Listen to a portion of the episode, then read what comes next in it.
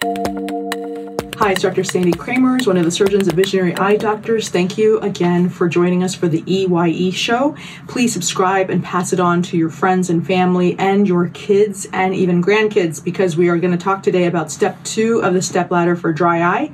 We talked last time about step one.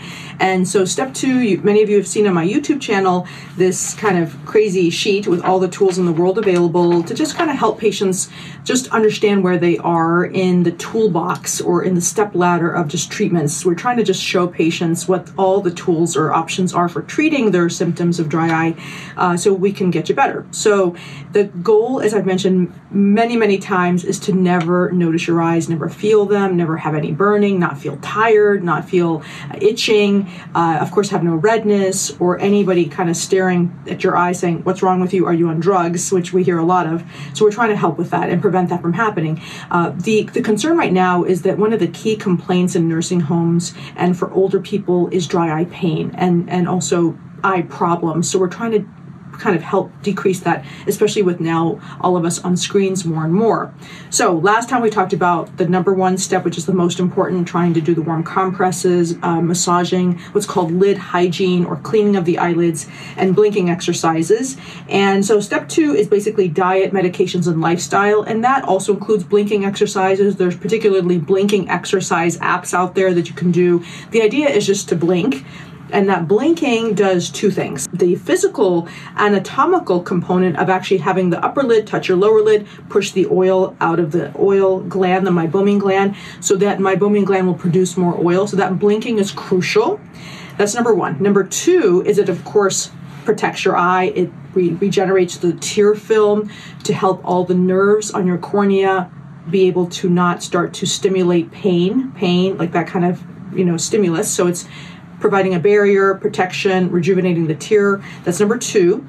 Number three, it probably helps to some extent with kind of not allowing the eyeball to stay focused, which may cause the growth of the eyeball and cause myopia. So, we have some data to show that when you are staring for hours at a time or a lot of concentration, the inner accommodation of the lens inside the eye does uh, get affected where your eyeball starts to grow. So kids that are on screens a lot or on computer time uh, will have their eyeball grow. And I've told this story of my my sister um, she came to rotate with me because she was interested in medicine for about two weeks. And so I checked her vision before she did her rotation, and it was 2020. No need for glasses.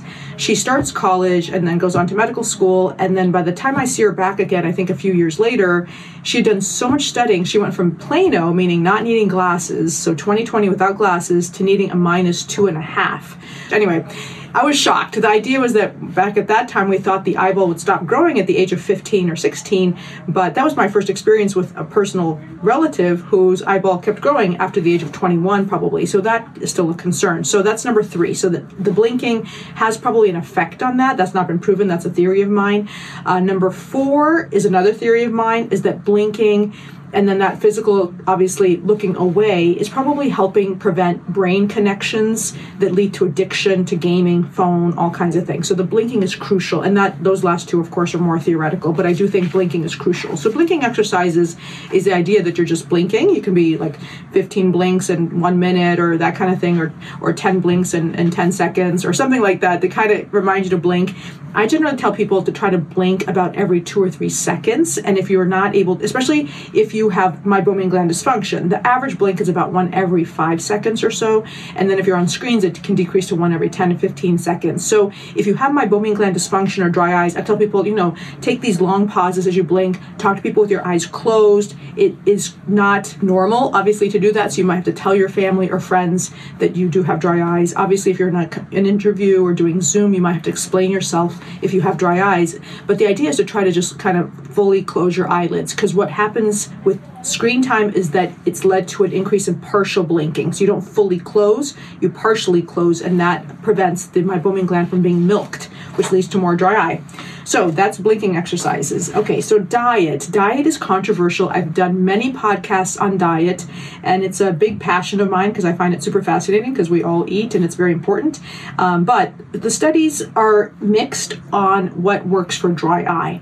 Uh, common sense is obviously a good thing here. So I think, and most doctors think, eating omega 3 good healthy oils like omega 3 like fish oil uh, is very good for you. The question is how much is good for you? And that's again controversial. So we have a range from recommended 2000 to 4000 milligrams a day. If you listen to dr longo or dr huberman who is a phd um, he has a huberman lab podcast which i love uh, he is a 4,000 milligram omega 3 uh, pill taker and has these drinks that has omega 3. So he's probably on the right side. And Dr. Sinclair at Harvard is the longevity doctor. Highly also enjoy his information. They're more along the lines of take a lot of omega 3 because it's heart protective, it helps your joints, it's good for your immune system.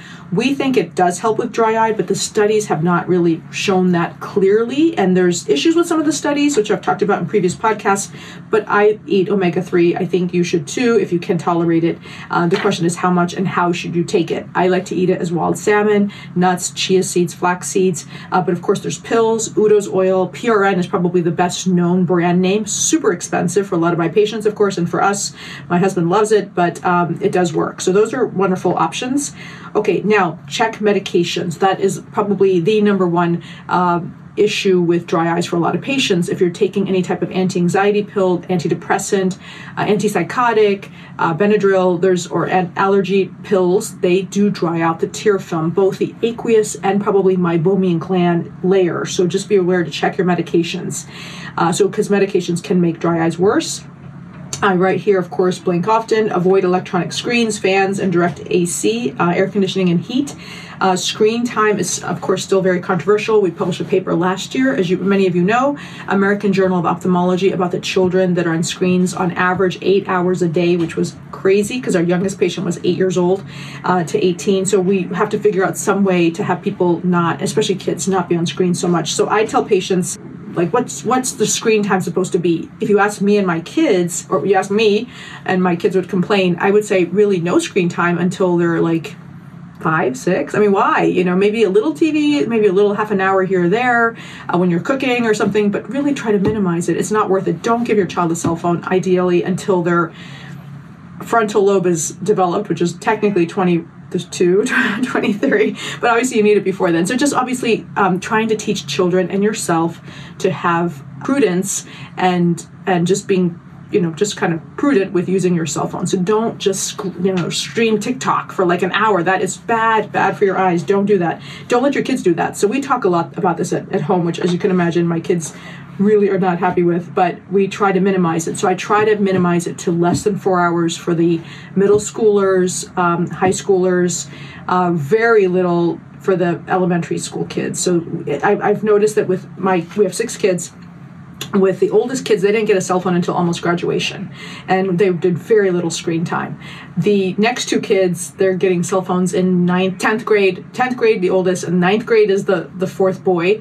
Um, so I'm like, ah, so it's kind of I can see it already being an addiction. So I'm kind of trying to push it away. So I'm I'm very careful to make sure, you know, his room is clean. He's he's doing his chores. He's feeding the dog, washing the dog, doing all those things. Or I just have to take away the phone, and I, it's it's painful for him, um, but it's I can see it already starting my fourth child, my sorry, my fifth child so far has not been asking for a phone. Praise the Lord, and she's been very, very responsible. And it goes to a school where cell phones are really looked down upon, which is very rare. And her friends don't have cell phones, which is awesome. So anyway, so it's kind of one of those things. And then my fifth child, my sixth child, um, I think wanted a cell phone when she was in the crib. So we're gonna have issues with that. I can already see it. So the point is that it's a struggle for all parents. I'm a parent myself. I know what you're going through, but I really, if you if you don't take out the phone during dinner, which is crucial and it's hard. Obviously, my husband and I work full time. Don't take out the cell phone. You're talking to them. Uh, try to dictate to Siri. Have Siri dictate to you. I do a lot of that. Uh, to the point that my kids now say. Uh, hey mama period can you please pick me up from school period so it's of kind of ridiculous anyway um, but um, it's just one of the and, and they'll be talking to me in my face when they say that so it's very sad. Anyway, so screen time is a big issue, as we know. So trying to minimize it as much as you can, and using the things like we talked about: look away, print out material, uh, dictate to Siri, have Siri dictate to you. Don't worry about the trees. Print out your material. Um, those kinds of things will go a long way. Decreasing the screen color is I'm a big fan of that. Uh, I just I was going to post on my ironically uh, Instagram account, which I rarely do, an article in the Wall Street Journal again this weekend said dermatologists swear or say, dermatologists say wrinkles are getting worse because of blue light screen time. Um, I can't find that paper. Maybe I'll ask Mary, who's behind, behind the scenes, to help me find that paper. But the, the issue is that blue light probably is damaging for the face and maybe the, the health of the face, as well as we know for the eyes. It's just going to take many years to prove causation. So, uh, again, decrease screen time and try to have the blue light be less. So, blue light fi- filters, I'm a fan of. Blue light glasses, of course, sunglasses, hat, big fan of those kinds of obvious things that you should do. Uh, tell your children, kids, from the very beginning, blue light protection is crucial for your eyes, your retina, your lens, and maybe even for your potential risk of wrinkles in the future. Okay, here we go. Next one is wearing Xena Dry Eye ski goggle glasses, moisture chamber glasses, Panoptx Tranquileyes, wraparound sunglasses for wind and sun. So I'm a big fan of these products. So Xena is now a new company. I think there's another one that just came out called Seven, uh, S E V E N. You can look it up on, on Google, unfortunately. But the idea is that something that will protect you when you're outside. It's like these kind of not so sexy, but not terribly unsexy, kind of, you know, nice glasses that kind of can go over your glasses to protect you from wind, uh, perfume. People can be allergic to perfumes or very sensitive to perfumes or smells, mold, things like that can kind of protect you. So keep that in mind during the day.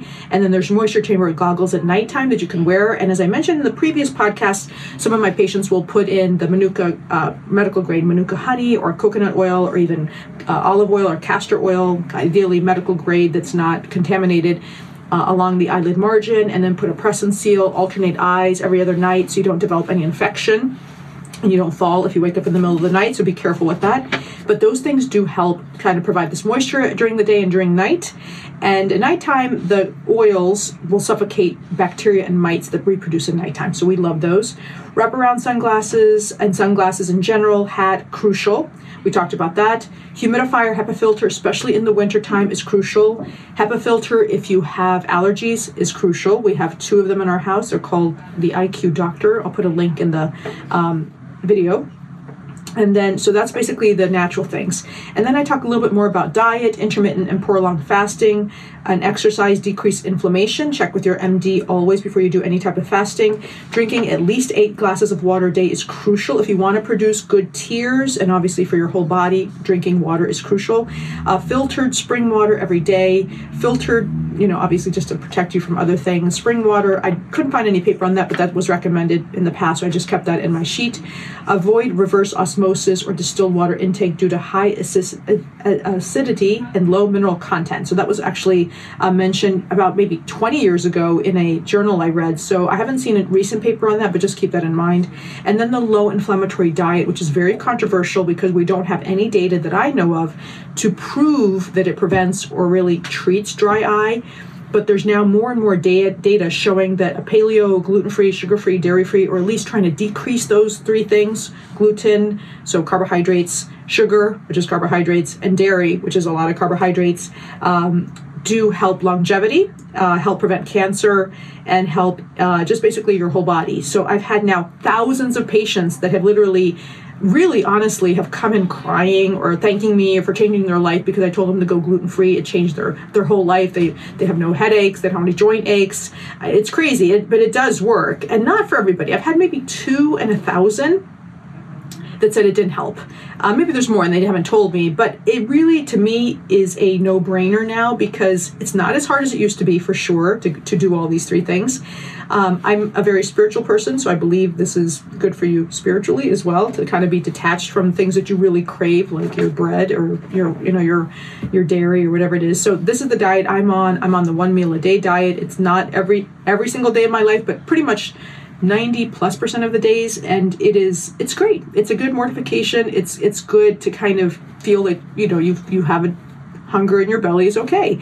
And you don't die and i think it's good for you. But of course check, check with your medical doctor before you do this. So i do mention still these great traditional these classic books called grain brain good calories bad calories good books to read. Um, serve to win by uh, Djokovic. Was a great book. I loved that was many years ago. And then the key doctors now i mentioned are dr longo i mentioned in my previous podcast dr sinclair who's at harvard. Um, Dr. Gundry is a cardiothoracic surgeon, so they're all kind of in this right ballpark of what they're saying. They all agree. Dr. Fuhrman, plant-based diet. Uh, doctor, there's you know different doctors that kind of agree that you know processed foods are bad, gluten and most carbohydrates generally are bad. Some there's controversy in that, of course. Uh, sugar is bad. Everyone can kind of agree. Artificial sugar is bad. Water is good. Uh, wild salmon is good. That's about pretty much what everybody agrees on, and everything else is controversial. Okay, so that's the diet, and then I mentioned to use um, the spices curcumin, turmeric. Uh, there's all kinds of spices out there which are excellent uh, to decrease inflammation, anti-angiogenic. The idea is to decrease the ability of blood vessels to grow, and so we know cancer uh, grows because it recruits its own blood supply, and then it can grow bigger and then metastasize. And we've talked about this before. Dr. Folkman, who is at Harvard, who was my mentor at Harvard, uh, kind of showed this initial angiogenesis basis for cancer, and which led to the new treatment protocols for anti-angiogenic medications for diabetic retinopathy, proliferative diabetic retinopathy, meaning pro, pro, new blood vessels proliferate and increase, so that's why it's called proliferative diabetic retinopathy, as well as wet macular degeneration, meaning that wet means blood vessels are bleeding because there's new blood vessels that have come in, there's been angiogenesis, and these new blood vessels are abnormal. They have an abnormal endothelial lining, so they leak. And that's what leads to blindness. That's what leads to diabetics needing to get their toes and legs and and and fingers amputated. Uh, so it's it's an issue because when the blood vessels leak, the oxygen does in those in that blood doesn't get to the right location of the tissue, and then it becomes necrotic. So that happens also in the eye, kidney, liver, brain, everywhere. So that's why we want to have an anti angiogenic diet, an anti inflammatory diet, because inflammation and angiogenesis are pretty much the same thing. Pretty not not exactly, but similar. So that's the idea. Okay, I hope everybody understood that one. Let me know if you didn't. Please feel free to text me or, or you know email me. Okay, then I talk about um, some kind of more uh, other studies a little bit talk about for severe dry eyes take 160 milligrams a day of GLA ROM black currant seed oil or and drink 16 ounces of coconut water per day. This is not randomized control prospective data at all, and I mentioned that at the beginning. Um, this is a suggestion that some doctors have used help that have helped some patients. I have had some patients do this, and it does help. I've been actually surprised by it, but it's not like a, I can prove that it works or it will work for you. It's one of those things that sometimes you have to try it. I personally uh, do the diet, and I haven't taken any of the medications or the I should say these uh, black currant seed oil. Uh, I do drink a little bit of coconut water every few weeks or so. I generally kind of just do the warm compresses, blinking, minimal screen time. So those are the key things. Okay, the most important of step two is to tell your doctor if you have dry mouth, arthritis, joint aches, back aches, any weird rashes, any weird dry mouth, joint aches, anything like that, you got to tell your doctor. Because if it's you have dry eyes potentially, which we'll talk about in future podcasts about aqueous, and we've talked about it in past, aqueous versus oil deficiency. So aqueous is water deficiency, oil is the meibomian gland deficiency. Uh, Sjogren's syndrome and a lot of the autoimmune diseases cause both. So if you have dry eyes and dry mouth and arthritis, there's probably an immune issue affecting all of the layers of the tear film. And when we say autoimmune disease, we mean anything from thyroid issues, hypothyroid, Hashimoto's, eczema, rosacea, of course, lupus, Sjogren's, rheumatoid arthritis. Uh, there's all different types of autoimmune diseases out there. So please let us know because we've been diagnosing more autoimmune disease from the meibography and from the dry eye component than I would have ever expected when I when I started ophthalmology. So just to show people on on YouTube one more time, the meibomian gland should look kind of like these white lines filled with oil on this meibography This one particularly is a LipiView or a LipiScan. And with aging, these oil glands dry up. If somebody comes to me with stage three or four meibomian gland atrophy and they're six, seven, eight, younger than 50, and they don't use screens that much or they're not big screen users, even if they don't have dry mouth and arthritis, we will I will often order the blood work for autoimmune disease. And we've I've diagnosed more Sjogren syndrome, rheumatoid arthritis, and thyroid issues in the last 10 years since we've had our meibography than I have in my entire career. It's really been shocking. So, uh, definitely let your doctor know if you have those. So, that's it for um, the diet lifestyle. And if you have any other tips or pearls that have worked for you, oh, let me mention one more thing. Please let me know. But let me mention one more thing. There was an article, and there's now been, I think, two or three articles on exercise. So, I'm a big uh, fan of exercise, ideally at least 30 minutes a day aerobic is what the papers mention, improve dry eye symptoms. And I first thought or heard of this suggestion about maybe 15 years ago when a patient of mine had terrible dry eyes and we tried pretty much everything at that time and she started doing crossfit training and she said she was in so much pain in the rest of her body that her eyes no longer bothered her and i thought interesting. So i didn't know whether it was because the muscles were hurting so much in the rest of her body that it made the brain not sense pain in her eyes and so we thought at that time she might have what's called neuralgia, which is pain in the in the cornea from the corneal nerves being stimulated. That's kind of a pathway to the brain. So I didn't know what was kind of the ultimate cause of her dry or her her eye pain, um, but the CrossFit significantly helped her. So whether it's CrossFit or just aerobic exercise of any kind, check with your medical doctor before doing an aggressive treatment of uh, or, or exercise regimen. But I think it does work. So on multiple levels. So I will do a podcast uh, soon on exercise itself in terms of dry eye helping, but just consider that as well. And then the last thing, which has definitely not been proven, but I'm a big fan of, is meditation and prayer. I tell people that if you don't sleep well, Sleep is a crucial component of step two, which should be really, uh, you know, emphasized here. Sleeping well is crucial to rejuvenate your whole body, especially your tear film. So if you're not sleeping well, you need to talk to your medical doctor, uh, talk to somebody that can really help you with your sleep issues. And I always tell people, even if you're not Catholic, get a rosary and learn to pray that rosary. And I promise you, you'll be asleep before you get through that whole rosary. I mean, most people are. And if not, at least pray for me. Uh, so I'm Dr. Cremers. Thank you for joining me on the EYE show. Please subscribe. Please send it to your friends. Please review the podcast. And please let us know what other topics you want us to discuss. Okay, have a great day. Thank you.